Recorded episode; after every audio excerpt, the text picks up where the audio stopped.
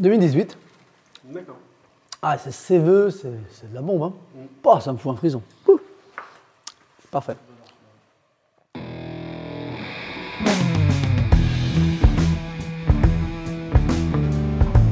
Le vin, le jaja, le pinard, le pif. Il existe une ribambelle de termes pour désigner ce breuvage que nous aimons tant, le jus de raisin fermenté. Et c'est parce que nous l'aimons plus que tout que nous voulons mieux comprendre ce qui fait un bon vin. Cépage, climat et terroir y participent, mais avant tout, il y a la patte des vigneronnes et des vignerons. Je suis Romain, Je suis Florian. Je suis Antoine. Nous sommes trois copains et nous vous emmenons à la rencontre de ces hommes et de ces femmes dans leur domaine pour les interroger sur la magie de leur métier et leur vie au milieu des raisins, des vignes et des barriques. Bienvenue à toutes et à tous dans le bon grain de l'ivresse.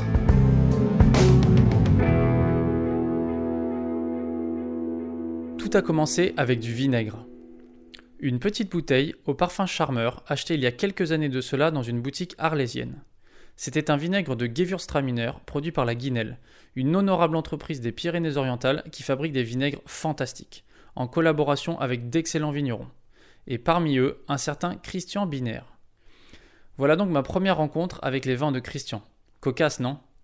Et puis, en 2019, à une soirée, j'ai la chance de déguster à l'aveugle deux vins de Christian. Grand Cru Käferkopf, millésime 2010 et 2012. Délicieux, tout simplement. Des vins élégants, complexes, longs en bouche avec de la personnalité. De ceux qu'on aime à déguster tranquillement pour faire durer le plaisir. C'était décidé, il fallait que je rencontre le vigneron qui produit ces vins et que je vois ses vignes. Voilà comment est née l'idée de cet entretien. L'idée simplement. La gentillesse et l'accueil de Christian et de sa compagne Michel ont fait le reste. On vous propose donc aujourd'hui de vous rendre avec nous à Hammerjuir chez Christian Binaire. Vigneron hyperactif d'Alsace, il a très tôt remis en cause les pratiques culturelles conventionnelles. Et vous l'entendrez, il n'est à court ni d'idées ni d'actions pour aider ses collègues et mettre en avant le vignoble alsacien. En fait, sur votre site internet, j'ai noté une petite citation qui dit Le vin se fait aux vignes, pas à la cave. Ouais.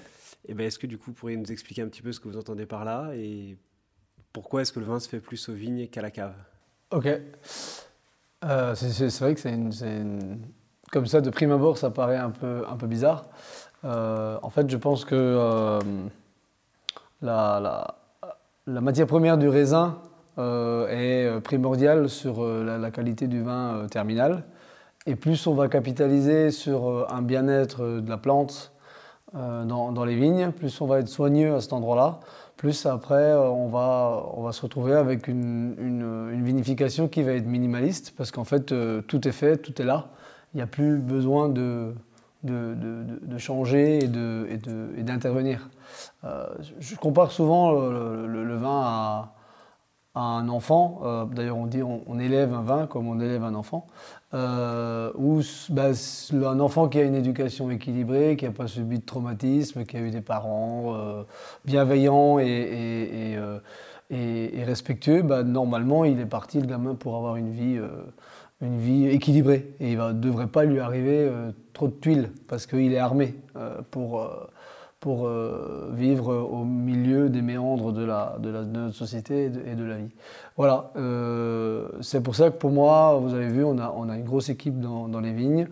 On fait beaucoup de choses à la main, plein de choses qui pourraient être faites avec des machines.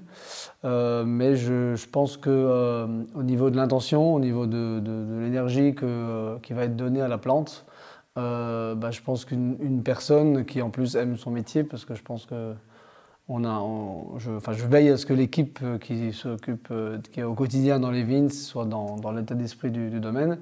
Euh, je pense que c'est toujours mieux qu'une machine qui fait un bruit, un tracteur, et voilà. Je pense qu'il y a une communication permanente entre, entre nous, les hommes, et les êtres vivants, et entre les êtres vivants entre eux, puisque nous, on n'a qu'une partie, même si on, on est un peu dominant, mais on a une partie de- des êtres vivants qu'il y a dans l'écosystème. Et, euh, et d'ailleurs, on, voilà, on a des exemples, il y en a plein. C'est sûr que ce n'est pas encore peut-être euh, scientifiquement prouvé, mais je pense que je, cite souvent l'exemple d'une personne qui s'occupe des plantes dans une maison, si elle a, elle, ou il, évidemment, une bonne intention dans, l'entretien des plantes, du plaisir, il y a il y a une vibration, il y a quelque chose qui se passe, et du coup les plantes sont belles. Et puis la personne, si elle n'a pas la main verte, c'est que ça l'emmerde et qu'elle ne voit pas l'intérêt euh, et que c'est juste pour faire joli, bah, la plante, elle ne va pas pousser. Et je pense qu'il y a tout doucement des études qui, qui existent hein, sur le, euh, l'émission d'ondes, et euh, je crois même que ça a été prouvé que lorsque quelqu'un s'occupe de la même plante tout le temps, lorsque quelqu'un d'autre vient s'occuper de cette plante à un autre moment, parce que l'autre est absente, euh, ben en fait, la, la, longueur d'onde n'est pas la même. Et, la cicatrisation, euh, même si la personne taille la plante, euh, va pas être la même non plus. Donc je pense qu'il y a euh, tout plein de choses qu'on doit redécouvrir, que peut-être les gens, dans le temps, les gens avaient ça de façon intuitive et, et de façon, voilà, oui, intuitive, qu'on doit redécouvrir et qui fait qu'aujourd'hui, il y a des choses qui se passent bien, euh, bizarrement, alors que d'autres, euh, dans d'autres cas, alors que toutes les conditions euh, sont, sont, là, ben, chez d'autres, ça se passe moins bien. Et je pense qu'il y y a beaucoup une question ouais, d'énergie, d'intention, de, de, de, sensibilité. Voilà. Alors, j'ai peut-être la chance d'être un peu dans les extrasensibles, donc du coup, je, je, sens plein de choses. C'est pas toujours rigolo parce qu'on se prend des coups dans la gueule.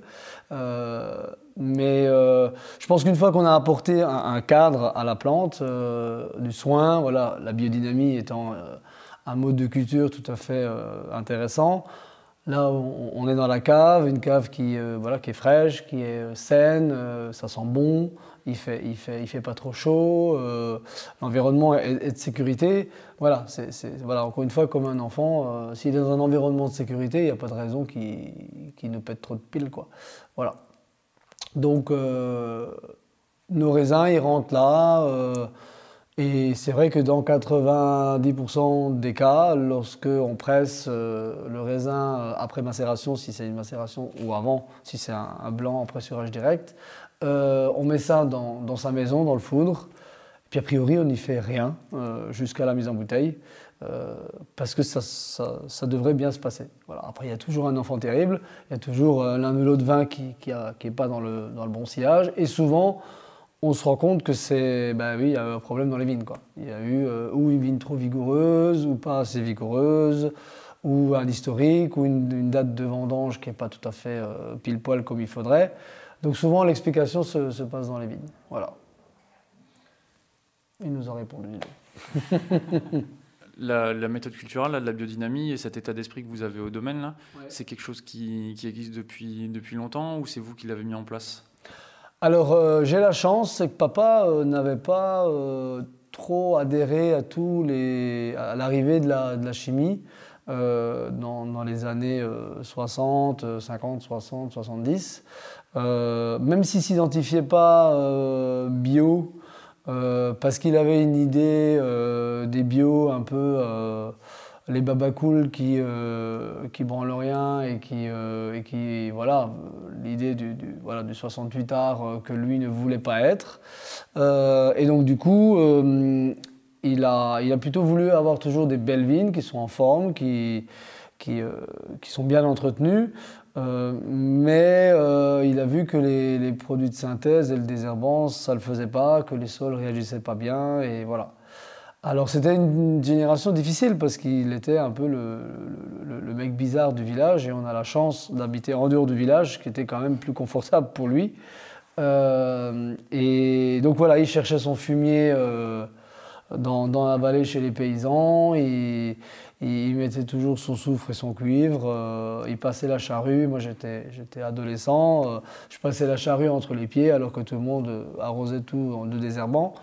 Donc, il y avait euh, une volonté de rester propre. Voilà. Et les foudres que vous voyez ici sont des foudres qu'avait déjà mon père.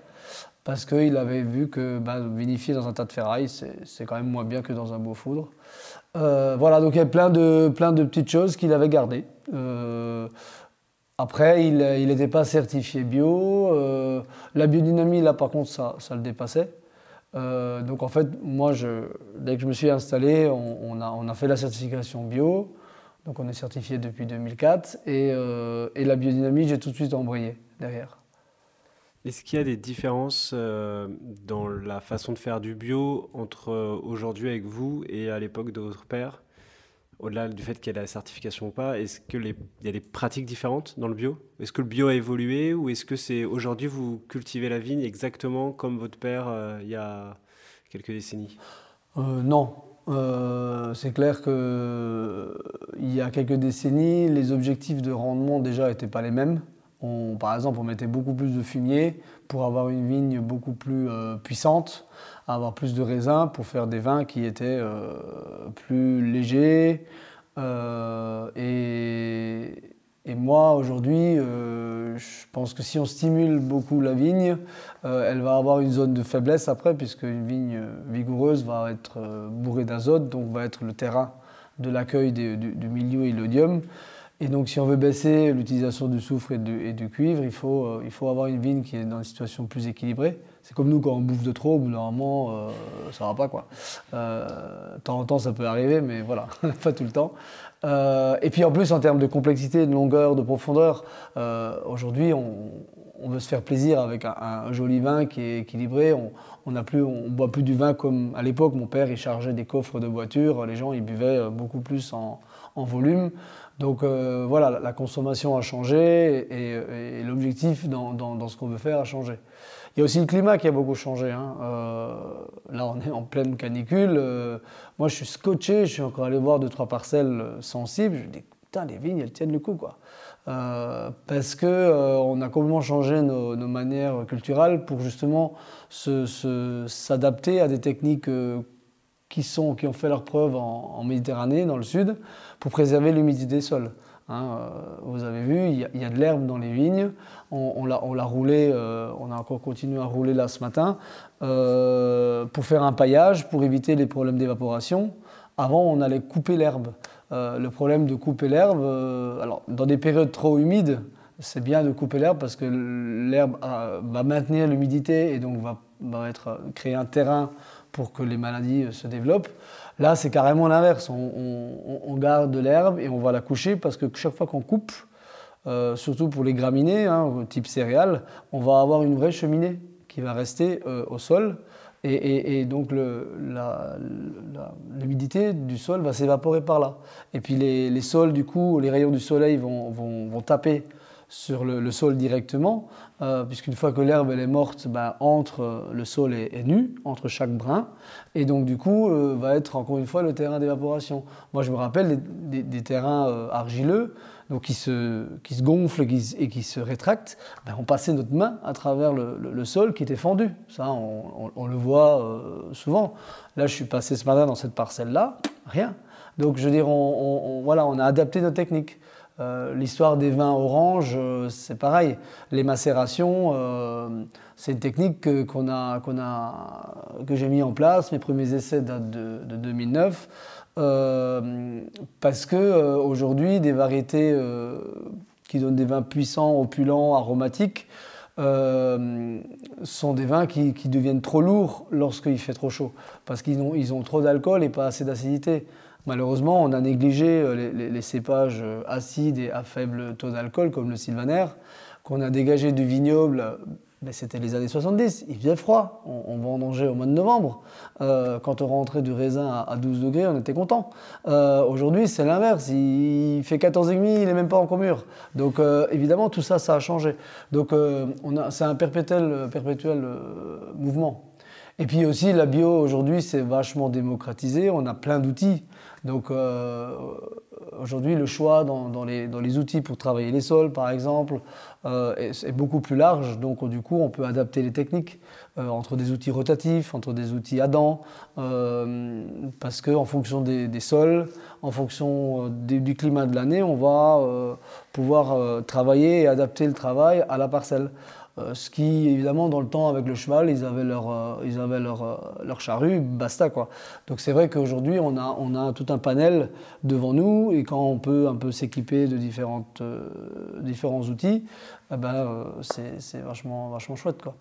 Donc non, non, c'est, tous les cas, il n'y a, jamais rien qui est figé. Hein, je veux dire, c'est une évolution permanente.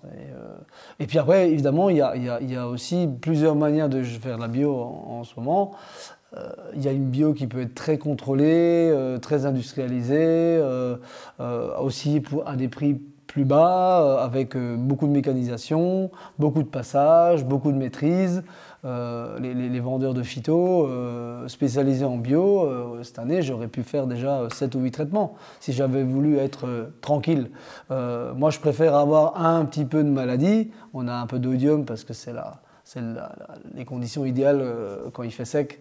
L'odium se, plaît beaucoup, c'est qu'il frais la nuit. Et aujourd'hui, je préfère assumer ne pas avoir traité pendant un mois euh, et d'avoir fait que, euh, que 4 passages, que d'avoir passé 8 passages et d'avoir euh, balancé un tas de soufre et, que la vigne, avec le soufre, peut-être elle, leur souffrirait plus, parce que le, soufre est vraiment pas bon lorsqu'il fait des fortes températures. mais ça, là aussi, le bien-être de la plante, qui a reçu 7 ou 8 traitements dans, dans, la gueule, je pense qu'elle va, chez moi, où elle en a eu beaucoup moins, je dis quatre passages, mais c'est même moins dans certaines parcelles qui, ont, qui sont moins fragiles. Euh, je, capitalise sur le fait qu'elle bah, va être plus en forme et, du coup elle va mieux nourrir ses raisins et donc ses raisins seront plus à même de faire du vin euh, sans filet ou euh, bah, sans intervention, sans intrants, sans quoi que ce soit.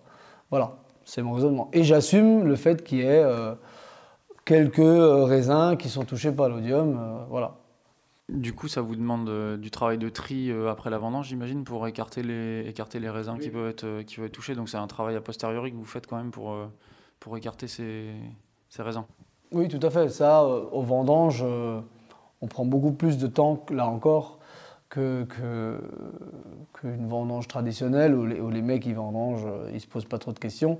On vendange même souvent avec deux seaux parce que c'est pas parce qu'un raisin va être abîmé qu'on peut pas en faire du vin. Il faut juste euh, le travailler autrement, presser autrement, euh, le, déclasser dans une cuvée euh, d'entrée de gamme.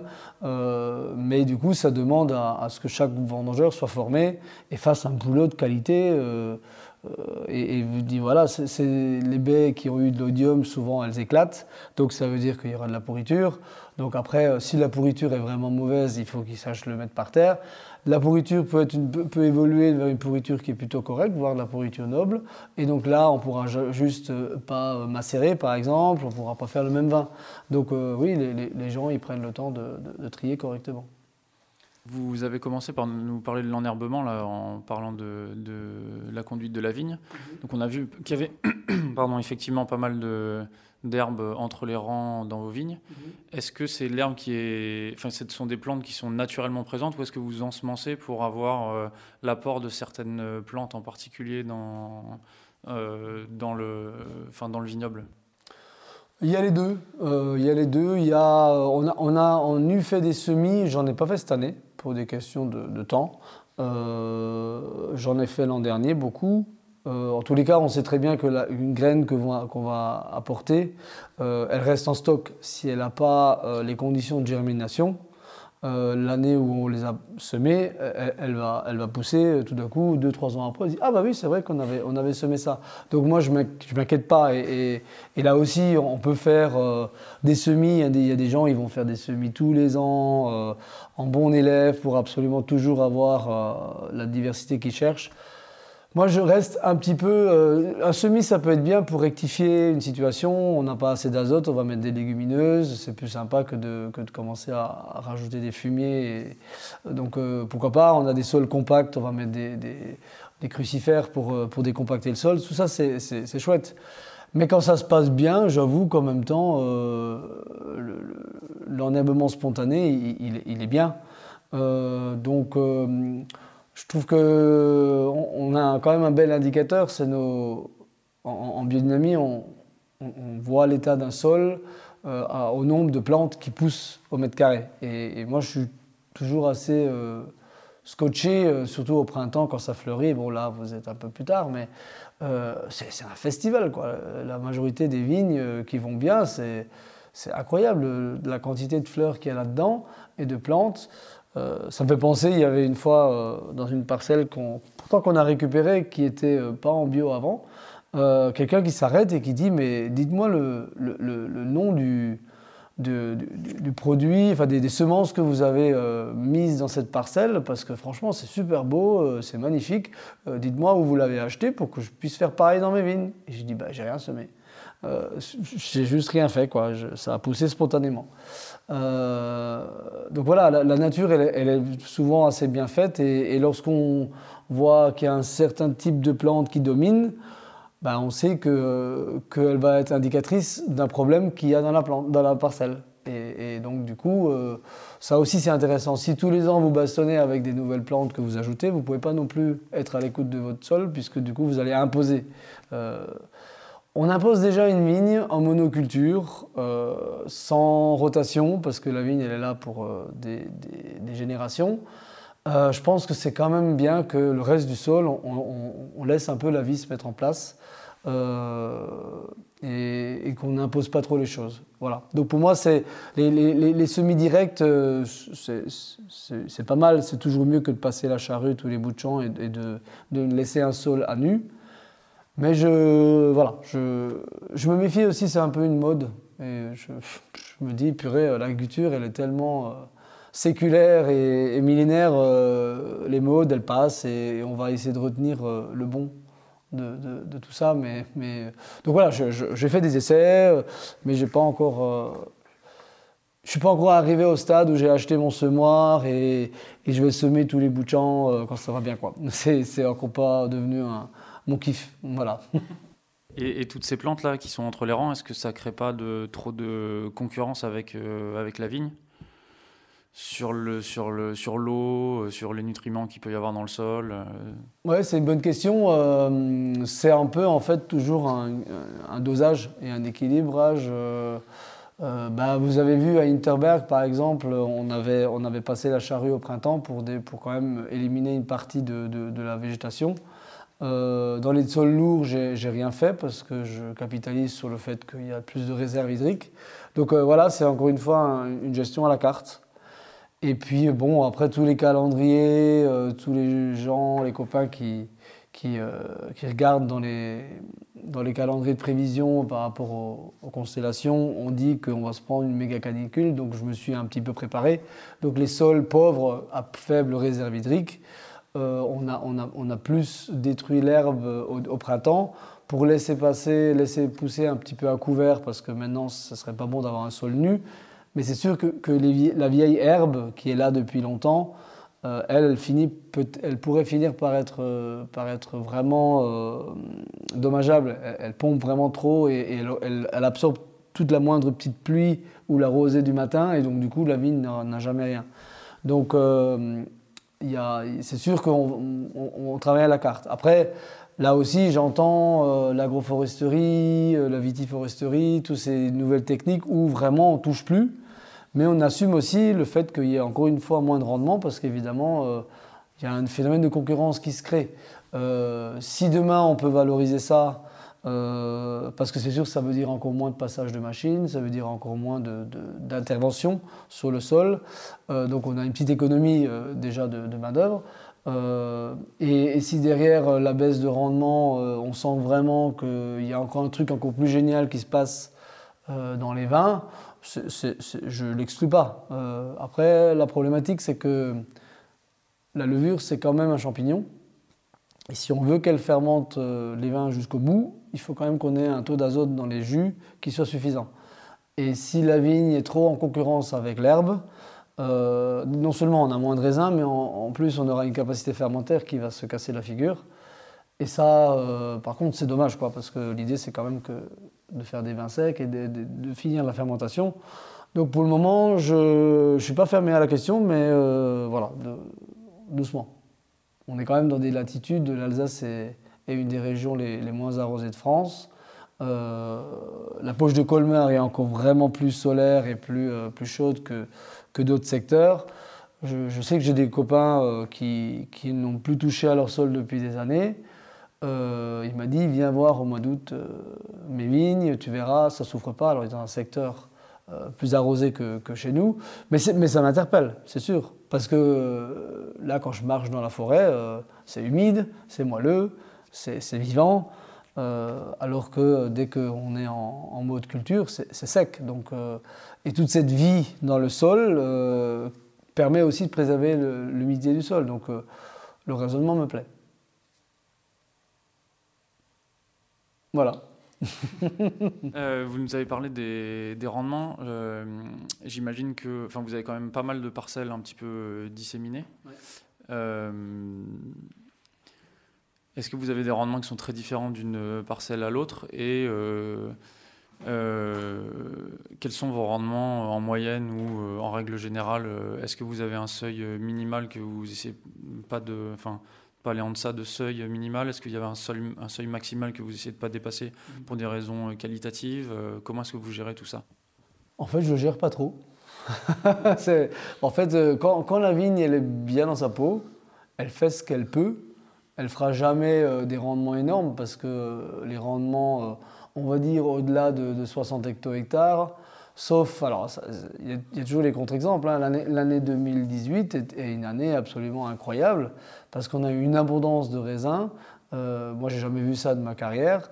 Euh, qui euh, et, le, pied l'a assumé. Et, quand tu goûtes les vins, tu te dis putain, c'est bon quoi. Euh, ça souffre même pas de, dilution et de manque de, manque de structure et, et, tout parce que bah si la vigne, euh, je fais confiance quoi. Euh, si la vigne le, fait alors qu'elle n'est pas dopée, évidemment quand elle est dopée c'est différent, parce que là du coup on, artificialise le, processus. Mais là moi en 2018 j'ai pas, j'ai pas fait plus pour avoir plus de rendement. La nature a été abondante et si elle l'a fait, c'est qu'elle quelque part elle savait qu'elle pouvait l'assumer quoi. Et et donc, du coup, oui, en 2018, on a, on a, plus de raisins, et pour moi, il n'était pas question de les couper. je, donc de, faire des vendanges vertes, euh, non. Là, on a coupé du raisin par terre sur des jeunes vignes qui sont en souffrance et, et, où euh, euh, la, vigne n'aurait pas pu assumer du fait qu'elle n'a pas encore un enracinement suffisamment bon. Elle, n'aurait pas pu assumer de, faire un, joli raisin. Donc, si c'est pour avoir un raisin qui est pas bon à la fin, quitte à le couper tout de suite. Comme ça, ça la soulage. Elle a au moins un truc à moins alimenter. Donc ça, c'est des, exceptions. Mais sinon, une vigne qui va bien, euh, une vigne adulte, euh, non, couper du raisin, on n'a plus besoin. Dans le temps, oui, euh, lorsque au début de ma carrière, on apportait plus de, fumier, on avait parfois beaucoup trop de raisins et du coup, il fallait en couper. Mais on savait très bien que du coup, comme la vigne derrière, elle poussait à la roue, elle avait la patate pour, bah, euh, bah, en fait, les raisins devenaient d'autant plus gros. Et comme du coup, euh, bah, il n'y a plus trop de place dans la grappe, bah, les grains, ils explosaient. Donc du coup, ça pourrissait. Et enfin voilà, voilà on voit très bien que dès qu'on artificialise le truc à la base, on est emmerdé après. Donc euh, voilà. Après, et puis on a des terrains, des terrains qui sont très limitants. Où, la roche est très superficielle et, quand on a 30 hecto-hectares, on, est vraiment content. Donc voilà, nous, ça aussi, euh, je crois une moyenne sur 10 ans. Euh, j'ai 40 hecto-hectares, ça me va très bien. Et en dessous, pour moi, il y a un problème. Euh, des, gens qui font 10 hecto-hectares chez nous, hein, sur nos études, je ne parle pas d'autres régions qui ont d'autres situations et d'autres problématiques, mais pour moi, une vigne qui fait 15 hecto-hectares, elle, a un problème. Je veux dire, c'est comme quelqu'un qui est qui n'est pas capable de, je sais pas, de, courir pendant une demi-heure, il, ne va pas bien. Je veux dire, il faut qu'il règle un truc dans son corps, quoi. sinon, il devrait y arriver. Euh, donc voilà. Donc c'est, pour moi, euh, le rendement agronomique euh, normal d'une vigne dont on s'occupe simplement, voilà, on est entre 30, 40, 50 quand c'est Alléluia, voilà. Et, et on arrive à avoir euh, un modèle économique derrière qui, qui, fonctionne. Ouais, aujourd'hui, aujourd'hui, ça fonctionne bien? Oui, je ne me plains pas. Ouais. Je, en tous les cas, nos, coûts de production n'arrêtent euh, pas de diminuer parce qu'on on, intervient tellement plus en cave, donc euh, il n'y a plus de temps, il n'y a plus de produits œnologiques, tout ça, depuis longtemps. parce que l'autre jour, je discutais avec, avec un collègue, il disait c'est vrai que dans les grosses boîtes, il y, a un coût de tous ces produits. Euh, en, vigne, c'est pareil. Euh, c'est pas euh, pas le peu de, produits qui vont que l'on met le soufre et le cuivre c'est pas des produits chers et on utilise des quantités qui tous les ans diminuent Et puis voilà, après, chercher le petit lait chez le paysan et, un peu d'huile essentielle et, couper des, plantes pour faire une tisane, voilà, il n'y a pas de coût. Donc, donc il n'y a que la manœuvre. Ça, c'est sûr qu'on vit dans une société qui marche complètement sur la tête au niveau de la manœuvre parce qu'aujourd'hui, euh, elle coûte une fortune. Quoi. Et euh, je capitalise sur euh, l'exode urbain. Quoi. Je veux dire, pour moi, on a tous appris dans les bouquins qu'après la guerre, c'est en ville qu'il y, avait, y avait de l'argent, qu'il y avait du confort, qu'il y avait tout ça. Aujourd'hui, j'entends tous les gens de la ville qui disent on a marre de la pollution, du stress, transport en commun, on veut aller dans la nature, blablabla. Bla, bla. D'ailleurs, hier soir, j'avais, un, gars qui, est sommelier sur Paris et qui dit Je jette l'éponge, j'en ai trop marre. Euh, je, viens faire les vendanges, je veux m'installer en Alsace, je ne sais pas trop ce que je vais faire, mais je supporte plus. Quoi. Et je pense que euh, depuis la nuit des temps, euh, la terre a besoin des hommes pour la travailler.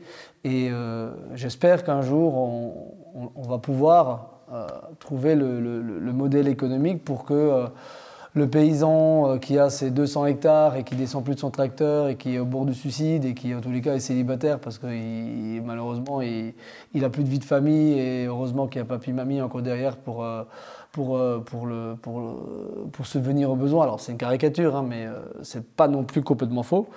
Bah, que demain malheureusement quand ce modèle-là aura ses limites, bah, que derrière on puisse installer 20 paysans sur, sur 10 euh, petits hectares avec euh, nouveau euh, un fonctionnement agronomique vertueux et, sain. Voilà.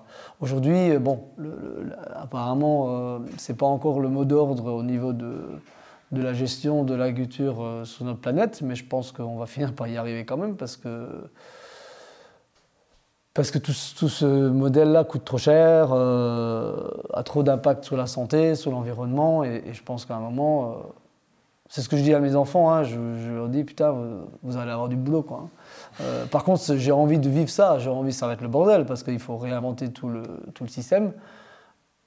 Je, pense même que ça va générer des, tensions, des conflits et, des, soucis, mais, mais putain, qu'est-ce que ça va être bien après quoi Parce qu'on peut très bien avoir une vie euh, euh, moderne avec un, téléphone portable qui peut apporter des, avantages et des, et un ordinateur et une voiture, et voilà. Mais, mais on n'est pas obligé d'aller prendre l'avion tous les 15 jours, euh, à 30 euros, dont on ne comprend pas quel est le modèle économique là derrière, et, avoir une agriculture tellement destructrice de, de, nos, de, nos, de nos sols, de nos, du tissu social des villages qui se, divers, qui se, qui se désertifie.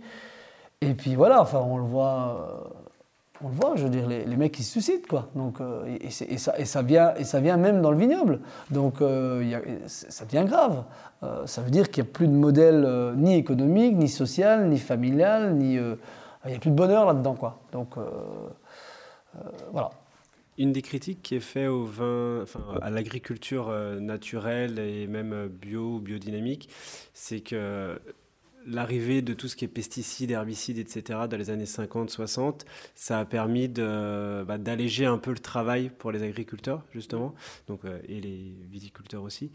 Euh, et que justement, ce retour aux natures, à la bio, biodynamie, euh, bah, finalement, dans certains cas, ça remet une charge de travail un peu à l'ancienne sur les agriculteurs et ça, enfin, ils, ne profitent pas justement de cet allègement. Euh, enfin, ils, ils, ont un travail à nouveau très harassant.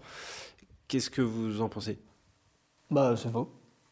C'est faux. Euh, euh, alors, c'est sûr que le vin est un, moyen de valoriser un, travail. Et dès que vous pouvez valoriser, ça veut dire que vous pouvez avoir du, monde. c'est ce que je disais avant. Il faut que les gens reviennent. C'est sûr que si le gars, il a X surface et qu'il décide de passer en bio et qu'il n'a pas plus de main-d'œuvre, il, signe pour être dans un bagne, quoi, parce qu'évidemment, ça demande plus de temps et ça demande de, parfois des, passages manuels. Mais je veux dire, nous, on a fait, euh, on a fait au domaine, sur les 10 hectares, on a fait euh, allez, deux jours de pioche. Quoi. Et si tu y vas le lendemain d'une pluie euh, et on, est 6 ou 7, c'est plutôt une partie de plaisir. On y va, bah, allez, on va avoir deux, trois cloques, on se motive l'un derrière l'autre, et puis, et puis ça va bien mais on passe pas notre, notre vie à, piocher et à, bosser comme des fous. Donc voilà, moi je dirais, on a décidé cette année qu'on faisait pas d'heures sup, tout le monde est, aux 35 heures et, n'en fait pas plus. Et on a pris plus de monde. Et, en fait, là, tout l'été, les gars, ils, finissent à 13 heures et ils ont une vie bah, je trouve que c'est une vie plutôt cool, quoi. Il euh, n'y a que moi qui me retrouve, du coup, euh, l'après-midi à faire autre chose et, et au bureau, mais en même temps, euh, je ne suis pas non plus dehors à, me cramer au soleil, donc ça, va. Mais non, franchement, je... C'est sûr qu'aujourd'hui, quand on va faire les courses dans un magasin de fermiers bio et tout ça, on se prend des factures qui sont énormes. Euh, par rapport, euh, je dirais, à la même quantité de, nourriture achetée euh, dans, un supermarché, c'est clair qu'on va avoir un budget qui va être beaucoup, beaucoup plus bas. le problème, c'est que on est, je trouve que c'est une nourriture qui est beaucoup plus nourrissante, et donc on mange moins. on n'a pas besoin d'être gros, on n'a pas besoin de bouffer tout le temps un, tas de trucs. On mange beaucoup moins de viande et, parce qu'il y a plein d'alternatives. Donc je ne veux pas dire qu'on va être végétarien, mais aujourd'hui je me rends compte que que si je mange deux bouts de viande dans la semaine, ça me suffit aussi.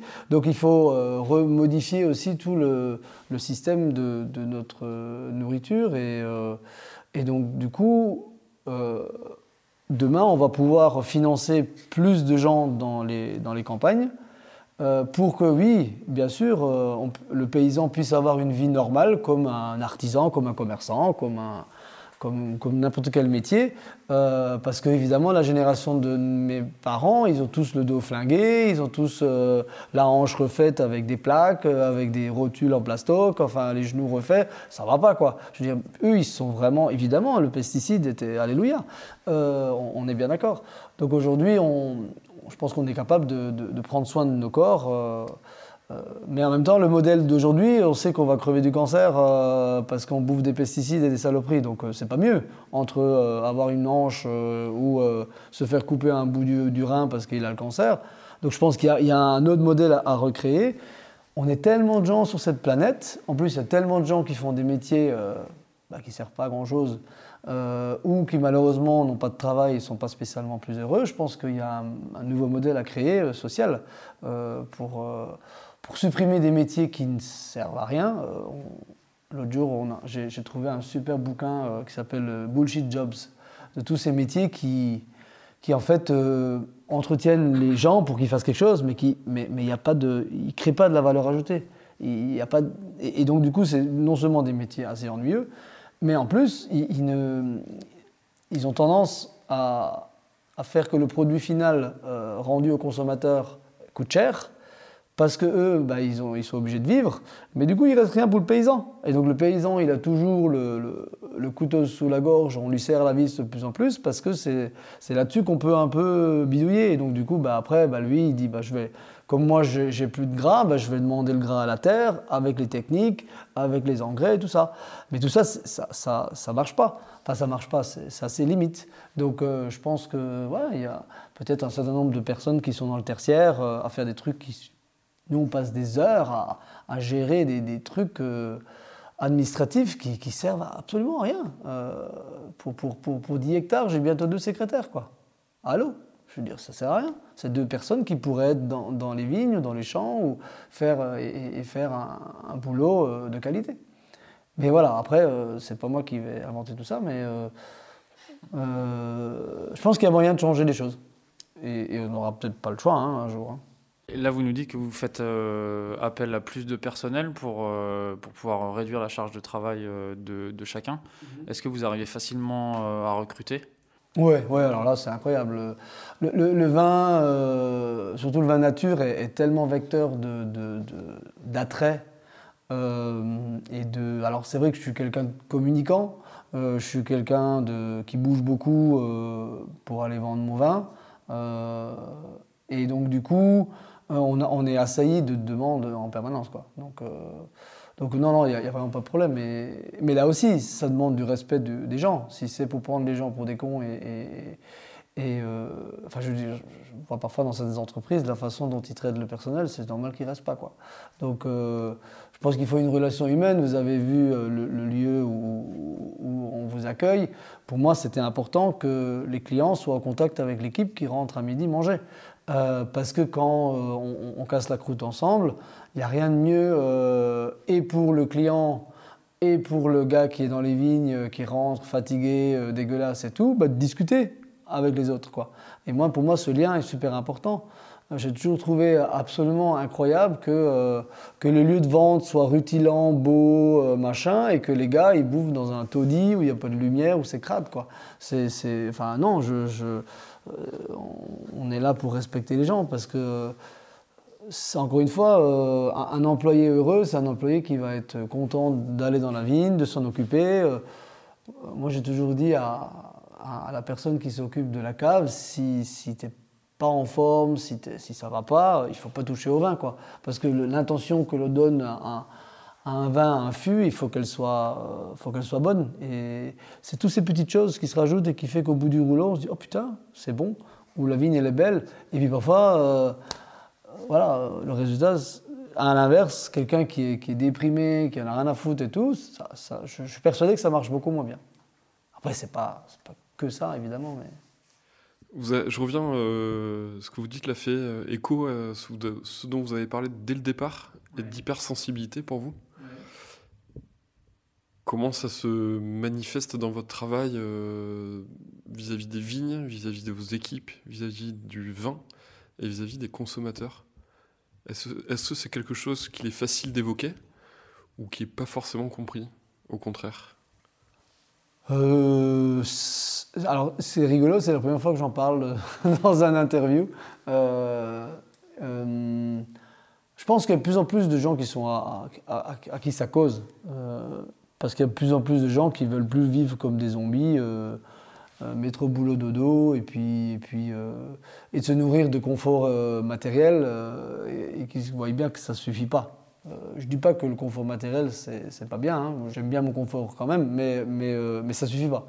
Euh, et, alors, au niveau de la vigne, c'est assez rigolo parce que dès que je rentre dans une vigne, j'ai des vignes où je me sens pas bien. Et souvent, c'est la vigne qui va partir en sucette, où le raisin va pourrir, alors qu'a priori, il n'y a pas de raison qu'il pourrisse, et où à la cave, il y a un problème qui va se passer.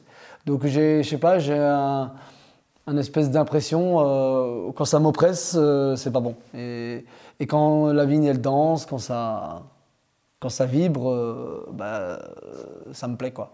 Donc je, je sais pas, j'ai cette espèce de, sensation que j'écoute de plus en plus. et, et après à la cave, moi, il me faut de l'émotion quoi. Je, fonctionne dans l'émotion. Quand le vin, je disais ça hier, je hein, je sais plus qui était là à la cave. Quand, quand j'ai une émotion et que je me dis, waouh, putain, comme c'est bon, je me torcherais bien un magnum tout seul tellement c'est bon, quoi. Waouh euh, eh ben, On peut mettre en bouteille, il est bien. Euh, par contre, tant qu'il est un peu. voilà, quoi. C'est pas qu'il est pas bon, mais, il n'y a pas de waouh. Bah, il reste dans, son fût, il n'est pas prêt. Donc euh, voilà. Il y a, dans les consommateurs, il y a des consommateurs qui ont des besoins de sécurité ils vont juste pas acheter mon vin. Parce que chez moi, euh, c'est la surprise. Parce que la surprise va gérer, l'émotion. Après, euh, parfois, euh, ça goûte pas bien, c'est pas le jour, on, peut être un peu déçu, mais c'est une émotion aussi. donc, le vin qui se goûte toujours bien sous tout rapport en permanence, le, viticulteur qui a, besoin d'avoir ça et qui va donc trouver un client qui a aussi besoin d'avoir ça, euh, va, faire un vin où les choses sont quand même calées. Et, donc, euh, bah, un exemple simple, c'est l'utilisation du soufre et de la filtration. Votre vin, il est, stérile, il est propre, il ne va plus bouger. On a quand même moins de risques que le, produit soit un peu. Euh, se goûte moins bien une période par rapport à d'autres. C'est juste des choix. Je ne dis pas y a, que c'est moins bien ou, mieux. Mais moi, aujourd'hui, je, vois que le vin peut avoir les, qualités euh, organoleptiques les plus géniales le plus de complexité, de longueur, de sucre, d'alcool, de tanin, de un terroir de malade derrière qui vous tire le vin. Si le truc il est, il est, il est mis dans une boîte euh, stérile avec du filtre et, de la, et du sulfitage, aujourd'hui j'en suis devenu tellement sensible que pour moi j'ai plus, plus de plaisir. Et, euh, ou, vraiment beaucoup moins. Et je me dis à quoi bon boire de l'alcool? Après je vois que je roule. Le lendemain je vais dire putain pourquoi j'ai de nouveau picolé euh, je préfère boire un bon jus de pomme et puis un pommier génial euh, dans un endroit de malade où, le jus de pomme il, il m'envoie du pâté quoi. Donc voilà. Donc euh, comme, je suis dans l'émotion bah, je fais des choix. Et, je pense que mes clients font ce choix. Et je pense aujourd'hui comme je me rends compte que je vends surtout mon vin en milieu urbain je me dis, euh, en milieu urbain, les gens sont tellement victimes d'un mode de vie où il n'y a plus d'émotions, il n'y a plus d'échanges, il n'y a plus. Euh, euh, que. ils se nourrissent un peu de vibrations, d'énergie, de, de waouh en, buvant des, vins nature. où je pense que le processus technique qui décide de, de, faire du vin nature, c'est-à-dire sans aucun intrant, va faire qu'on aura beaucoup plus d'émotions. Et puis c'est ça qui va me plaire. Après, le vin, il est orange, il est rouge, il est blanc, euh, il a des bulles, il est trouble, on s'en fout, quoi. Je veux dire, c'est.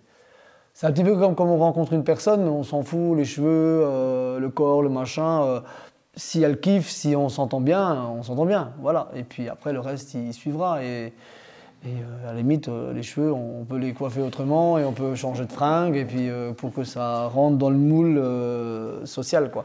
Donc voilà. C'est un peu comme ça que je, que je vois les choses. Et, et, je suis vraiment content parce que ça, euh, ça cause de plus en plus aux, gens. Et, euh, et voilà. Je ne sais pas si j'ai super bien répondu à la question. Tu parlais d'opposition tout à l'heure, Antoine, entre euh, la culture d'il y a 60 ans et ce que le progrès avait apporté. Mhm.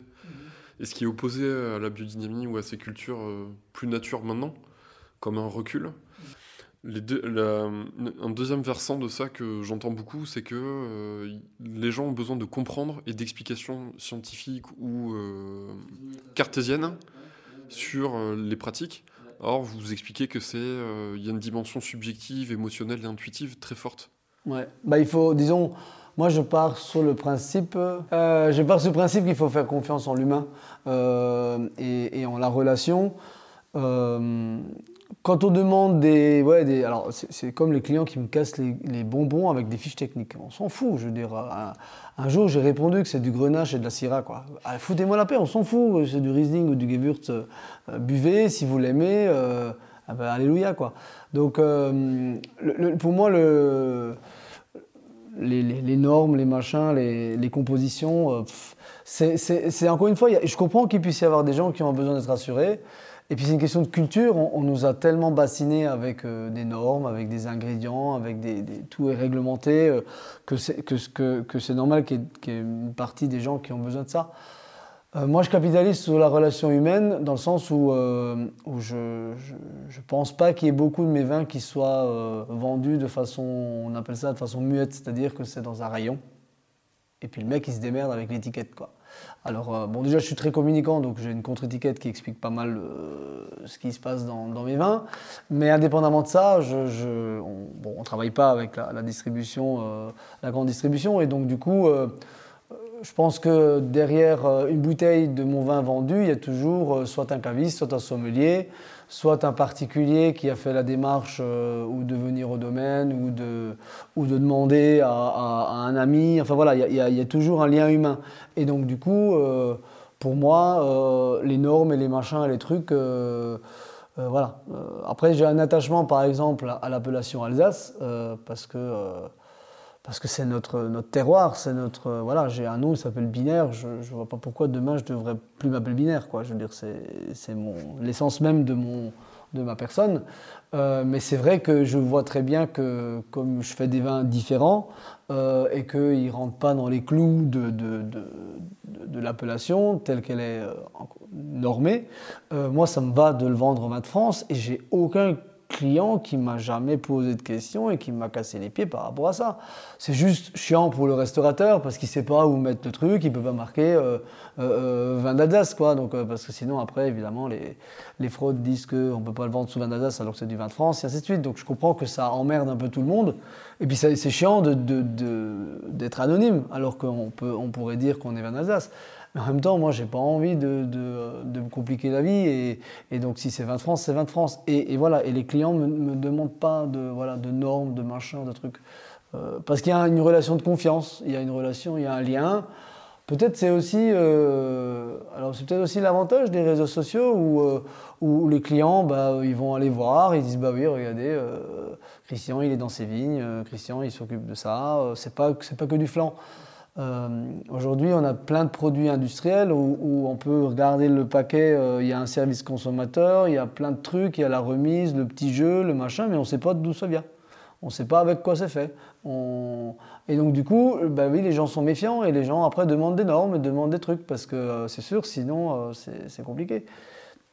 Et aussi à la production. Aujourd'hui, je vois bien quand on achète un produit industriel ou quand on va dans une usine, tout est normé, tout est organisé, mais en fait, le bon sens de l'employé euh, qui euh, doit faire attention et, qui va euh, s'inquiéter de la machine qui commence à tomber en panne pour qu'il n'y ait pas de problème, on, l'a complètement annulé. Le gars, il faut qu'il fasse le geste, quoi. Et qu'il faut qu'il le fasse le plus vite possible. Et on n'en a rien à foutre de. S'il voit un truc qui ne le concerne pas passer et qui n'est pas bon, ça vaut même pas la peine qu'il commence à, se poser des questions parce qu'il va constater d'emmerde parce qu'il va dire il, va il a accusé le collègue. Alors que moi, quand je, dis à mes gars, euh, bah, quand vous voyez un bout de plastique, même qui vient de la parcelle du voisin parce qu'il met du plastique, vous le ramassez et vous le mettez en poche et puis vous le mettez à la poubelle. Euh, quand il y a un pied de vigne qui, traîne, euh, un pied de vigne mort qu'on a oublié de, prendre, euh, vous le rangez. Enfin, je veux dire, après, c'est du bon sens. Il faut faire comme si c'était sa maison. Et, le problème, c'est que le système industriel a, tellement normé les choses, tellement que, bah oui, c'est comme un, un- robot. soit ça passe, soit ça passe pas, mais on n'a plus l'intuition. Donc, si l'intuition ça, ça c'est pas mal ça. Euh, si l'intuition, elle, elle, est- même plus à la production, évidemment, elle peut plus exister dans le produit. Et puis, du coup, bah, les gens se rattachent à des, à des normes, à des, à des, des HCCP, des machins, des trucs euh, incroyables. Euh, pourquoi pas? Mais c'est pas mon univers, quoi.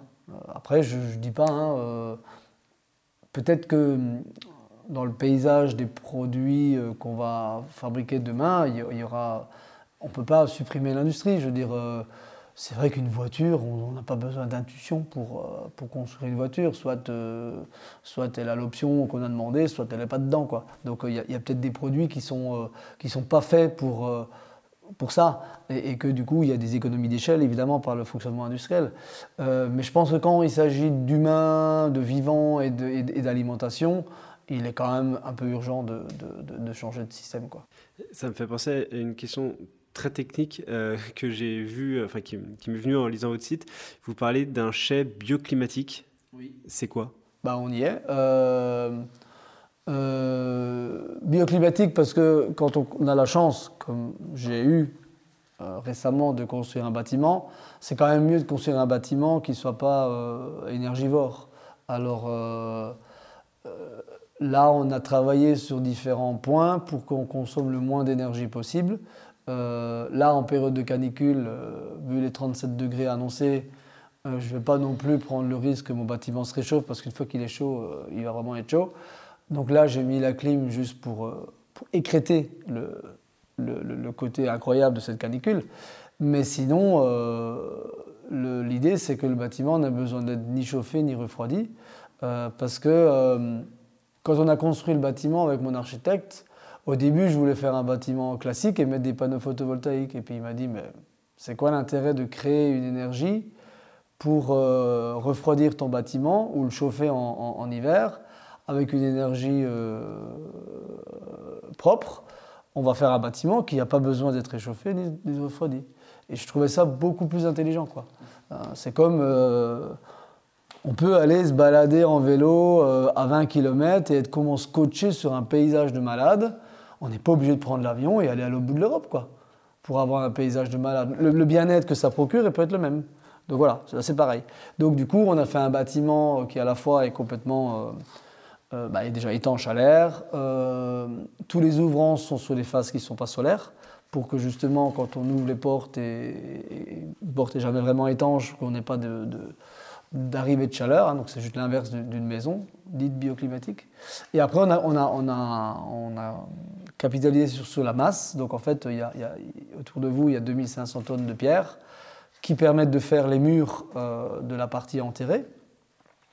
Donc on a l'effet de masse de, la pierre donc de matériaux lourds. Hein, c'est comme les, vieilles maisons en pierre et vont, beaucoup moins vite se réchauffer qu'une maison en, placo et en rail et en, béton.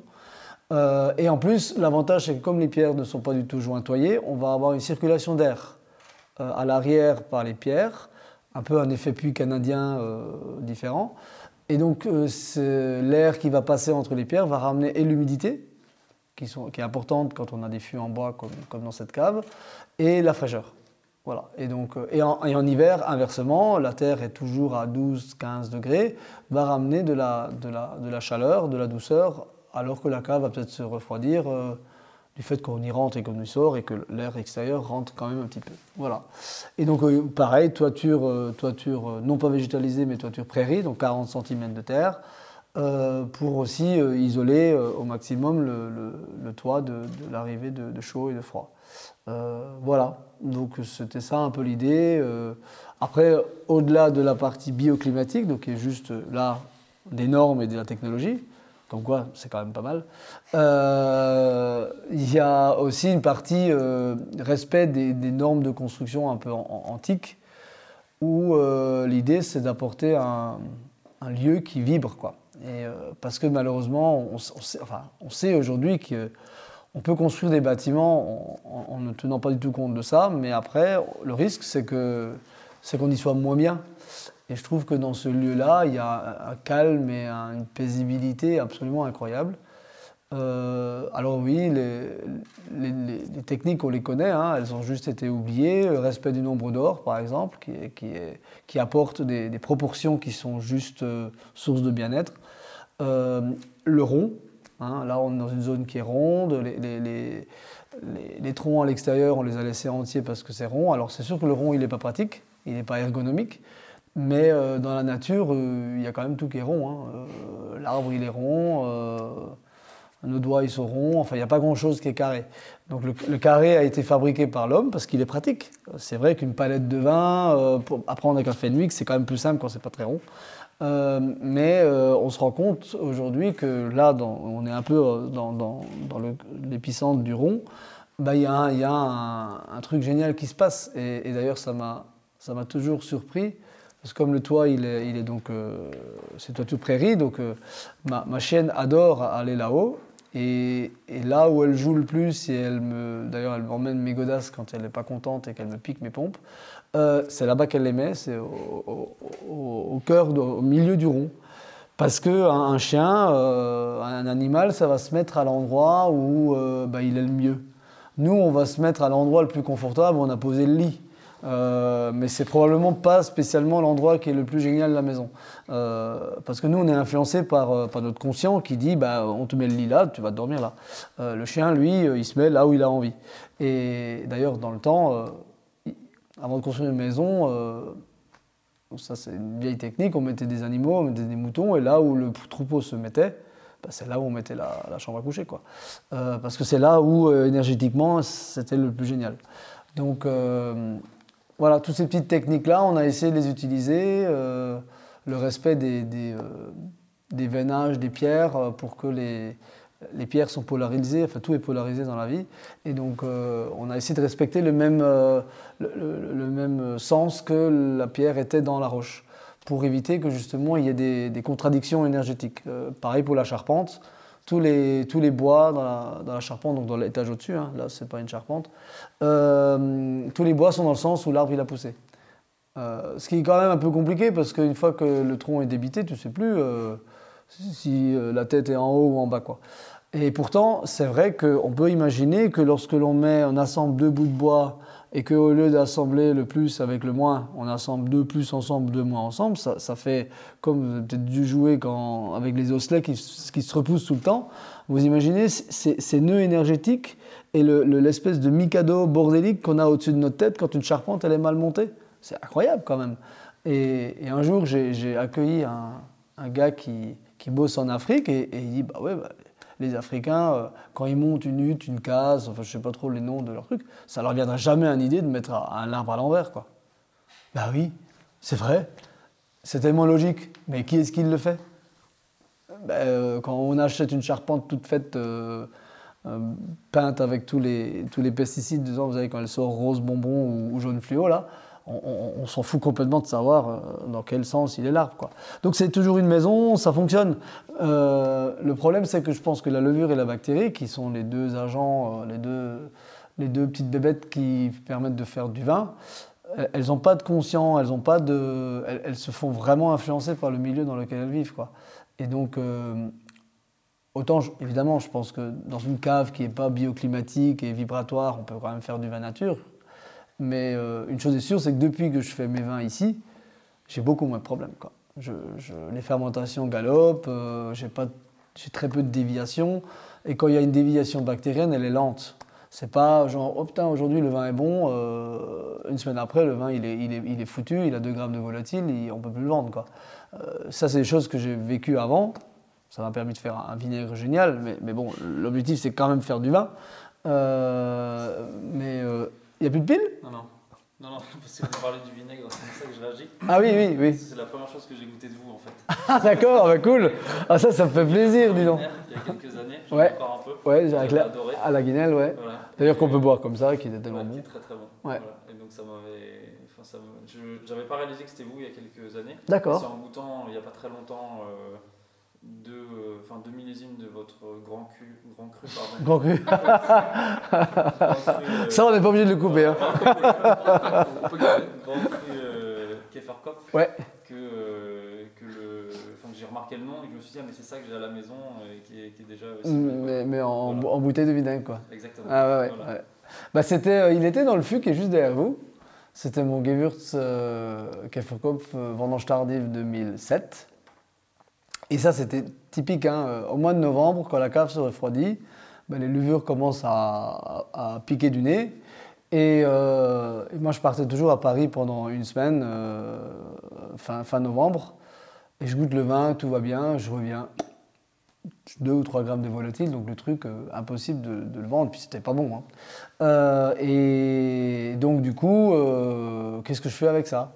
Alors, euh, et du coup, j'ai téléphoné à, Natou à- de la Guidelle et je lui ai dit, tu veux pas faire du vinaigre avec ça? Parce que euh, il a l'air d'être tellement en chemin qu'il faut, faut l'écouter, il faut qu'il faut, qu'il fasse ce qu'il a envie de faire. Je veux dire, c'est comme un gamin, s'il veut, veut être menuisier, il faut pas lui demander d'être avocat, il, veut juste être menuisier, foutez-lui les.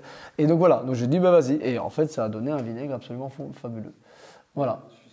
Et puis après, tout le monde m'a dit euh, Ouais, ton fût, il est foutu, euh, il est pourri de bactéries, euh, faut que tu le jettes, faut que tu sors ça de la cave, ça va te foutre la misère dans toute la cave. Et moi, j'ai passé juste un coup de karcher. Si j'ai- aspergé avec un peu de, de, gnôle, un peu d'eau de vie pour un peu désinfecter, puis j'ai remis du vin dedans, puis c'est reparti. C'est pas parce que moi j'ai le rhume ou la grippe que toute ma famille va choper la grippe. Euh, Je veux dire, euh, si j'ai chopé la grippe, c'est parce que euh, j'étais fatigué et que, je, et, me suis pas écouté et que au lieu de me reposer, j'ai continué à bosser comme un fou et puis du coup j'ai tombé malade. Voilà, ben, là c'est pareil. le vin d'après, je, je à ce qu'il fermente bien et j'ai pas mis un truc fragile dedans parce qu'on n'est pas maso. Mais, mais, mais le fût, il, va très bien. Quoi. Il, a, il, avait 100 ans à l'époque, il en a 10 de plus peut-être, ouais, c'est ça. Et, il va bien. Donc voilà, euh, là aussi dans, la gestion de la cave, moi j'utilise pas de produits chimiques, j'utilise que de l'eau, je n'utilise pas de vapeur, c'est la grande mode de la vapeur où on désinfecte tout, on flingue tout. Mais quand on flingue tout, il y a toujours une bactérie dans un coin qui reste. Et c'est celle-là qui après aura un terrain tellement énorme, parce qu'il n'y a pas de concurrence, que si c'est une mauvaise bactérie, ben là on est dans la merde. Donc euh, voilà, c'est le problème des maladies nosocomiales en, en milieu hospitalier. Euh, c'est très difficile d'être euh, nickel. Donc du coup, je préfère avoir un écosystème avec plein de choses dedans et, avoir un écosystème qui soit sain pour que, évidemment, les bactéries acétiques, euh, elles sont là, hein, euh, je ne vais pas pouvoir les enlever, mais qu'elles ne soient pas dans les conditions idéales pour se développer. Voilà. Et, euh, donc dans, la nouvelle cave, je remarque que euh, en fait les processus bactériens, probablement du coup parce que c'est un lieu génial, parce qu'avant j'avais quand même ces petits problèmes, euh, bah, ces processus-là sont lents. Et donc on a toujours le temps de pouvoir intervenir, un petit soutirage, euh, une mise au froid, ou voilà, pour, pour stopper le truc. Le phénomène n'est pas violent. Et, et- et ça, c'est ça, c'est cool parce que ça donne de la sérénité. Il n'y a plus de stress à, à- à vouloir devoir goûter les vins tous les huit jours, euh, machin, parce qu'on peut avoir un truc qui part en vrille. De- Les, les choses sont, sont plus euh, sereines. Voilà. Tous ces principes-là dont vous nous avez parlé, qui ont présidé à la construction de votre chai, vous les tenez d'où? Ah ben en fait, euh, c'est encore l'émotion. En fait, j'ai visité plein de caves, euh, toutes euh, de vignerons bio et plus ou moins euh, propres et, dans, l'air du temps, à, à vouloir faire un bâtiment qui soit sain. Et puis il y en a une qui m'a complètement scotché, qui m'a fait waouh, je veux la même. C'était où? C'était la cave de, de la famille Bush, euh, de, euh, de Marie et. euh, Marie et. Mathieu, voilà. De la, cave de Marie et Mathieu Bush, qui sont devenus du coup des amis, parce qu'on on se connaissait déjà avant, puisqu'ils sont en biodynamie aussi. Mais voilà, quand j'ai visité leur cave, parce que j'en avais entendu parler qu'elle était assez extraordinaire, donc j'ai mis les pieds dedans et je dis Ah non, mais là c'est incroyable, je veux ça. Et, et voilà, et donc j'ai contacté l'architecte et puis euh, il m'a fait une proposition complètement différente de ce que j'avais prévu, mais je lui ai fait confiance et ça a marché. Donc voilà.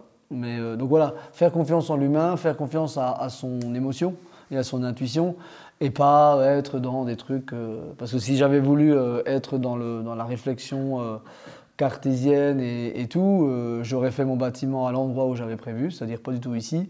Je l'aurais, euh, j'aurais laissé la cuverie là où j'ai abandonné l'ancienne cuverie. Enfin, euh, et, moi, cet architecte, on s'est rencontrés. Il m'a dit "Écoute, Christian, moi je te propose ça. Ça, je sais faire. Ça, je veux faire. Et ça, ça va marcher. Mais ton truc là, ça marchera pas. C'est du bricolage, euh, voilà. Et du coup, oui, bien sûr, ça a été plus cher, ça a été plus compliqué, ça a été voilà. Mais mais je regrette vraiment pas quoi. Je change de sujet euh, complètement. Euh, J'ai lu un article sur une de vos initiatives dans le Rouge et le Blanc il y a quelques mois, les 20 pirouettes. Euh, ouais, Est-ce que vous pouvez nous expliquer euh, ce que c'est, quel est le principe et, et qui participe à ça? Ok. Ouais, ouais. Euh, alors, les 20 pirouettes, c'est euh, c'est une idée que, qui me trottait à la- dans la tête depuis longtemps parce que euh, le domaine, que, quand j'ai repris le domaine de mon père, euh, il, il faisait euh, 5 hectares. Et puis, au gré des opportunités, l'ambition d'être jeune, euh, je me suis retrouvé à 12 hectares. Je me suis dit au bout d'un moment, mais c'est incroyable parce que c'est toujours euh, plus de contraintes, plus de gestion de personnel, d'administratif. De... Et, puis, chaque fois que j'achète une vigne à un autre, c'est un autre qui ou s'arrête, ou devient plus petit, ou disparaît. Parce qu'au bout d'un moment, euh, la surface du vignoble, elle, elle est la même, toi, on ne peut pas l'agrandir. Donc je me suis dit, ça n'a pas de sens. Et puis il y a un vigneron euh, que j'aime bien dans le village qui, euh, a dû s'arrêter. Et du coup, bah, les vignes ont été vendues à son cousin, ce qui n'est pas, débile, mais euh, qui est devenu plus gros. Et voilà. Et je me dis, mais, mais ça, ça... Une, commerçante qui s'occupe de son petit magasin sera toujours plus heureuse que, que la caissière qui fait du bibip toute la journée et du mec qui met en rayon bêtement des produits qu'il connaît même pas. Euh, et puis l'acheteur qui presse le citron au vendeur. Enfin voilà, c'est un modèle qui pour moi ne donne pas le même bien-être que euh, le petit commerçant qui fait toute la boucle. Et donc je me suis dit, euh, si je continue comme ça, je vais finir ma carrière, j'aurai 25 hectares et, et je je, je, plus, j'irai même plus dans mes vignes, enfin ça ne me va pas. Et, et donc du coup, en, discutant avec donc, mes associés aujourd'hui, euh, j'ai discuté avec Pierre, qui est, euh, qui est œnologue en Alsace, euh, qui eux aussi sont sortis d'une grosse boîte d'œnologie qui maintenant appartient à un grand groupe et patati patata. Et ils ont créé un labo qui s'appelle Duo œnologie, parce qu'ils sont deux, deux amis, qui... ouais, ils, ont, ils ont vachement réfléchi quand même pour le, pour le nom du labo. hein. Mais voilà, la simplicité, parfois c'est parfait. Et, euh, et donc ils ont décidé de faire du vin à l'ancienne, euh, c'est-à-dire en vendant pas de produits œnologiques, mais plutôt en, redonnant aux, vignerons les, outils pour faire du vin euh, eux-mêmes. Parce que la, la lie d'un fût qui va bien peut être un excellent moyen de récupérer un fût qui, qui, est en train de partir en sucette. voilà, faire vraiment du conseil. Et donc, avant, j'avais aucun œnologue qui, rentrait dans ma cave parce qu'à chaque fois, il trouvait des problèmes dans mon vin et il me présentait des échantillons euh, du vin rectifié, et chaque fois je trouvais le vin rectifié moins bon, parce qu'il avait perdu son âme. Il avait peut-être euh, plus l'arôme de bergamote qu'il fallait avoir pour que ça sente le Gewürz, mais j'en ai rien à foutre qu'il sente le Gewürz et la bergamote. Ce que je veux, c'est que mon vin, il, me, fasse, euh, me fasse de l'émotion. Et, évidemment, une fois qu'il l'avait filtré, collé, sulfité, machin, il avait perdu quand même une bonne part de son, de son émotion. Donc les œnologues, j'en avais pas. Mon père n'en avait pas non plus, donc on se démerdait comme ça. Et jusqu'au moment où je rencontre ces deux garçons euh, géniaux, euh, où vraiment on, parle la même langue. Et donc euh, Pierre me, dit, en discutant, en goûtant la cave, qu'il y a quand même pas mal de vignerons en Alsace qui sont, qui sont dans des situations compliquées parce qu'ils sont passés en bio par conviction. Et derrière, ben, ils n'ont pas tous la tchatch comme moi, ils n'ont pas tous envie de prendre des risques, de vinifier sans souffle, ils ont parfois bah, peur, et puis surtout c'est qu'en face, ils ont parfois des clients qui...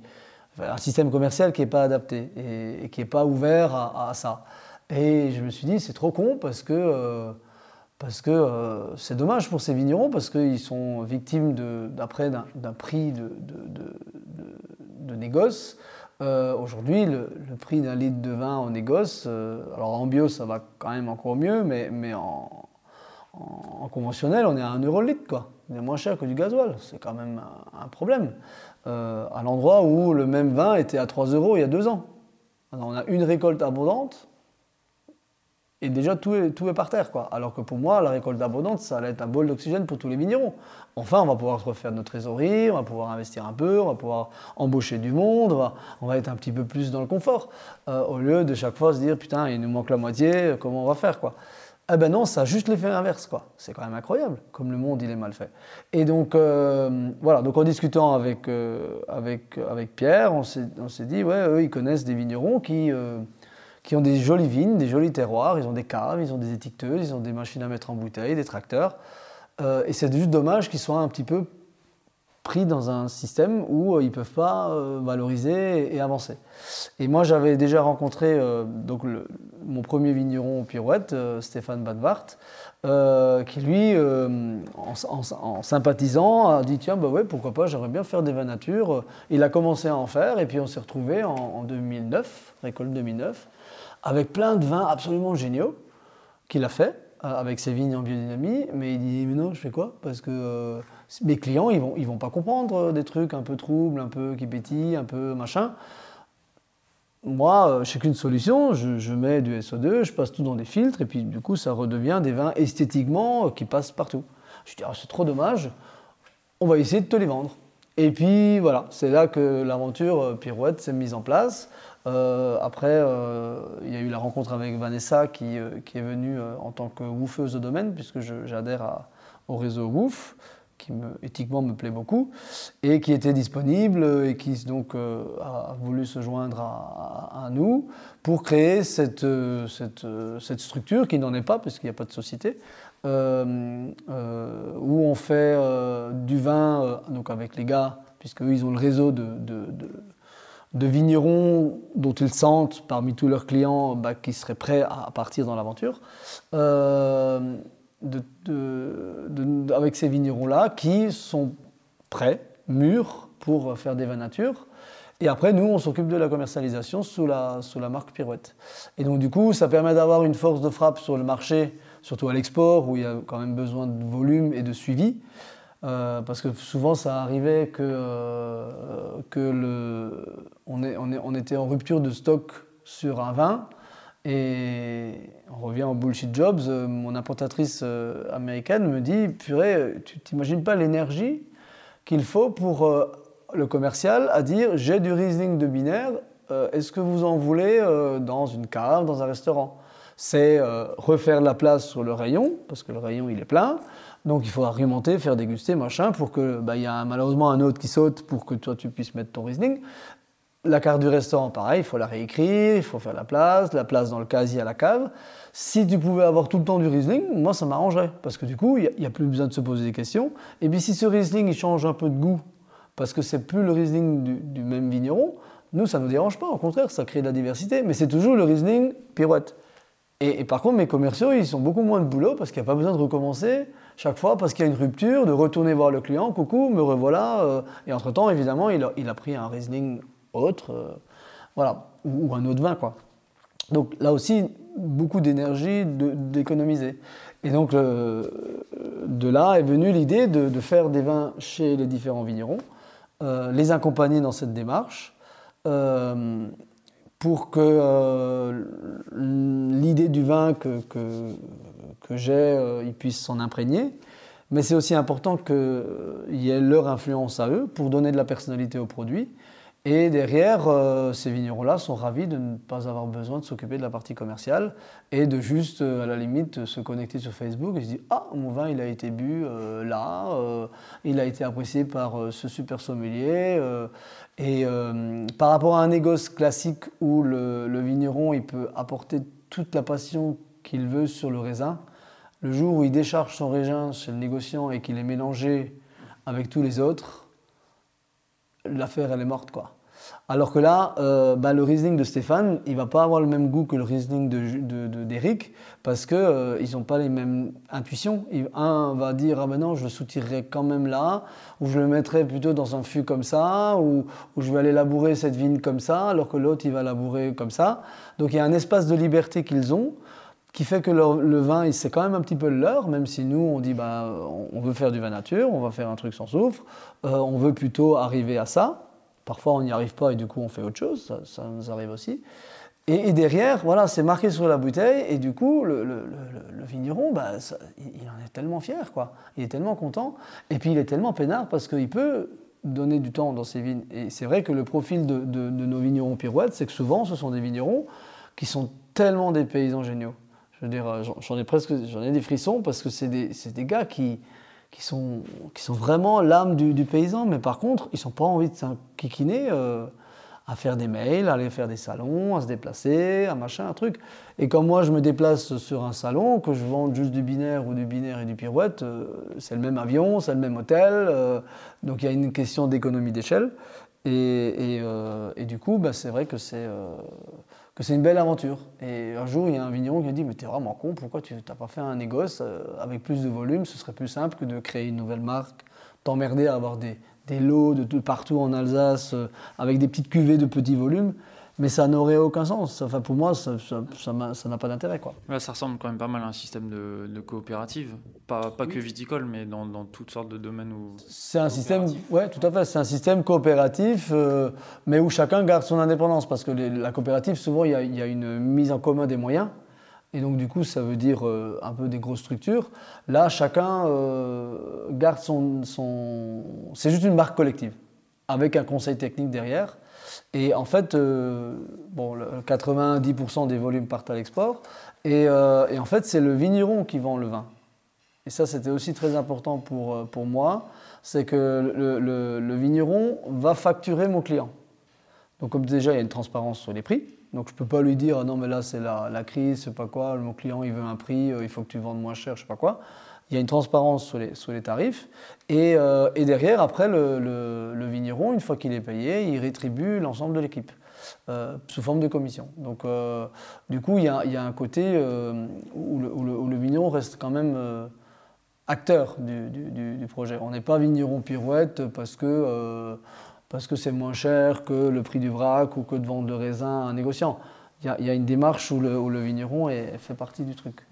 Parce que aussi, euh, si le vin il fait par exemple une maladie de la graisse et que le vin est bloqué parce que pendant un an on ne peut pas le vendre, c'est lui qui a ça dans sa cave et, qu'il faut qu'il ait la place pour stocker des palettes et tout ça. Donc il y a un engagement, euh, dans le sens où euh, faire du vin nature, c'est pas que du, plaisir et du bonheur, il y a aussi des couacs, il y a aussi des, des emmerdes. Et donc nous, euh, on est toujours là pour le, soutenir. On a toujours vendu tous les lots qu'on a fait avec nos vignerons. Mais parfois, la temporalité change. Si le vin goûte pas bien, On va pas envoyer sur le marché un truc d'OB. Donc euh, parfois ça demande plus de temps d'élevage ou plus de temps en bouteille. Et donc euh, le vigneron derrière, il faut qu'il faut qu'il assume. Donc il y a un vrai engagement. mais c'est des engagements que ces vignerons-là aiment bien faire parce que c'est ça, ça, a du sens au niveau paysan. et voilà, encore une fois toute la partie euh, commerciale, marketing. Nous, on fournit les étiquettes, ils posent les étiquettes, ils mettent en carton, ils chargent le camion et, et, ciao. Est-ce que vous avez des vignerons qui sont venus euh, dans cette initiative parce que ça les a aidés à passer à la vinification euh, ou en tout cas à la faire du vin nature mm. et qui maintenant ont sont retournés au nom de leur domaine, on, sont sortis de, sont sortis de l'initiative mm. parce qu'ils se sentent prêts à assumer sous le nom de leur domaine de faire du vin nature euh, et qu'ils le, commercialisent eux-mêmes. Vous avez, et c'est même l'objectif, c'est même l'idée. Alors l'idée, c'est pas de changer de vigneron tous les ans parce qu'on va, on va se fatiguer parce qu'il y a une grosse partie euh, bah, de, voilà, de transfert, de savoir-faire. Mais euh, on a déjà un vigneron qui a fait partie de l'aventure au début et qui a tellement vite pris son autonomie euh, et, tant mieux pour, pour lui, euh, que bah, au bout d'un moment, il a dit euh, j'ai envie de. ces vins-là que je fais pour, pour vous, j'ai envie de les vendre moi-même. quoi. en plus, c'est quelqu'un qui, du coup, était, en, était en pleine construction dans, dans l'aventure du vin naturel et donc, du coup, est très bon communicant, est très bon commerçant et donc il a envie de les vendre lui-même. Et j'ai dit bah oui, vas-y quoi. Et donc voilà, on a la chance en Alsace. Alors ça, c'est D'ailleurs, le, projet est tellement génial que je n'ai pas compris pourquoi il n'a pas été copié pour le moment, mais, mais on a aussi une configuration, c'est qu'en Alsace, on a beaucoup de petits vignerons bio euh, qui, sont, qui sont bien équipés, et, donc du coup, ça a été possible de, faire ça. Et, euh, et, donc du coup, c'est vrai que grâce au, réseau euh, donc de, nos deux compères d'UNologie, on n'a pas de problème aujourd'hui. Alors en plus, la crise du, vrac actuellement en Alsace, elle, nous est favorable. Hum, euh, et puis voilà, la remise en question globale du, vignoble où, il faut recréer des nouveaux modèles. Et moi, je trouve, ouais, le, Pirouette, c'est un peu le, Airbnb euh, de l'hôtel, quoi. Je veux dire, c'est, faut, faut qu'on apprenne à fonctionner autrement. Et, on parlait un peu de nos instances. Euh, officiel, malheureusement, ça ne viendra pas d'eux. C'est à nous de nous sortir le doigt du cul pour réinventer les choses autrement. Quoi. Et, du coup, euh, Pirouette, c'est chouette parce que ça, le vigneron garde son autonomie et, euh, il, part dans une aventure. Et, aujourd'hui, oui, il y, a, la majorité euh, font aussi des vins naturels pour eux, commencent doucement à créer une étiquette à part parce qu'ils ont encore une clientèle traditionnelle, mais ils voient bien qu'elle est vieillissante et qu'elle est fatiguée, elle n'est plus trop là. Euh, et, donc pour trouver une nouvelle clientèle, ils créent des cuvées, ils prennent confiance en, ce que c'est le vin nature, parce qu'ils ont le fût pirouette qui est dans leur cave, ils le goûtent. Et il y a une anecdote super d'un vigneron euh, qui est aujourd'hui à la retraite depuis un an, et qui du coup fait partie de l'aventure depuis 3-4 ans, et qui a dit si j'avais su ça encore, qu'il faut que je, maintenant que je fasse encore du vin sans souffle, quoi. Euh, mais bon, voilà, c'était aussi une, entreprise avec un système commercial qui s'essoufflait un peu, mais avec des terroirs de malades, tout est en, tout bio, donc euh, voilà, toutes les conditions sont là. Et puis, euh, ouais, ça l'emmerdait un peu quand même, quoi, mais, mais on insistait. Et puis là, l'autre jour, il vient me livrer une palette et il me dit Tu sais, Christian, quand je rentre des vignes, ah ben, c'est le pinot noir de pirouette que je bois. C'est tellement bon. C'est celui que je bois tous les jours. Parce que c'est vrai que son souffle, c'est tellement meilleur. Quoi. Et j'ai dit, purée, à 60 piges, le mec, il a capté. quoi. Son corps lui a fait comprendre que bah, c'était quand même meilleur quand il n'y avait pas de soufre. Mais évidemment, quand tu as fait du vin pendant 40 ans, euh, il a dit, moi, on m'a appris de faire du vin comme ça, avec du soufre, en bloquant les sucres pour que ce soit un petit peu sucré, on bloque la malo pour qu'il y ait une belle acidité, et puis ça faisait un truc euh, sexy. Bah, voilà. Bon, bah, aujourd'hui, on lui a dit, bah non, il ne faut pas du tout faire comme ça. Donc au début, c'est sûr que c'est pas confortable, mais aujourd'hui, il dit, c'est le vin que je bois tous les jours, tellement c'est bon. Je me torche une bouteille et je vais dans les vignes, je suis content. Donc euh, voilà, moi ça, me fait plaisir, c'est cool. Et, c'est sûr que c'est plus vertueux parce que comme ça se passe chez les vignerons, bah, euh, ils ont vite fait de, faire, de se dire, bah, tiens, je vais faire pareil. Donc euh, voilà, mais ça, ça fait aussi emmener un peu l'ensemble de, de, de, vignobles. Et, pour le moment, on ne se plaint pas parce que des, candidats, euh, j'ai même des candidatures spontanées de vignerons qui veulent faire partie de l'aventure parce, que euh, parce que ça leur plairait, parce que c'est aussi source de valeur ajoutée. Quand on voit le prix chez un vigneron bio, euh, ni connu, ni d'Adam, ni d'Ève, d'une bouteille de vin dans son petit caveau, où tu la mamie qui sert encore les vins parce que le, le fils il est sur le tracteur pour arriver à s'en sortir. Et le- les prix qu'on pratique à, à l'expo, il y a tellement d'écart que, que- c'est sûr que ces vignerons-là sont, contents, et, tant mieux. On en revient au... oui, il y a quelqu'un qui utilise de l'eau. on, en, revient à, ce que je disais au début. Il faut que la valeur ajoutée elle retourne à la production. Donc voilà, nous évidemment on prend un petit peu de sous au passage, mais comme nous on, on, on, rien quoi. Je veux dire, on fait juste du commerce, mais je veux dire toute la partie, euh, toute l'immobilisation de trésorerie, euh, les bâtiments, les machines, euh, ça se fait chez le vigneron. Donc en fait c'est une espèce de coquille vide et c'est ça qui est génial, c'est de, de- de- faire, euh, de faire du lien de faire du lien entre les gens, mais, mais sans, euh, sans lourdeur de, de bâtiments, de personnel, de, de stock, de machin. Euh, donc, donc du coup, euh, tout ça reste à la production et donc ça valorise la production et, et, et nous, on est contents. C'est sur ces bonnes paroles que s'achève cet échange avec Christian. Ça vous a plu? Si oui, on compte sur vous pour nous mettre 5 étoiles et un bon commentaire sur votre appli de podcast. Et si maintenant vous voulez déguster les vins de Christian, on vous a mis quelques liens dans la description de cet épisode. Vous pourrez également trouver des bouteilles chez tous les bons cavistes. Mais surtout, n'hésitez pas à faire le voyage jusqu'en Alsace. Christian est toujours heureux d'accueillir les amoureux du vin. Buvez bon et à très bientôt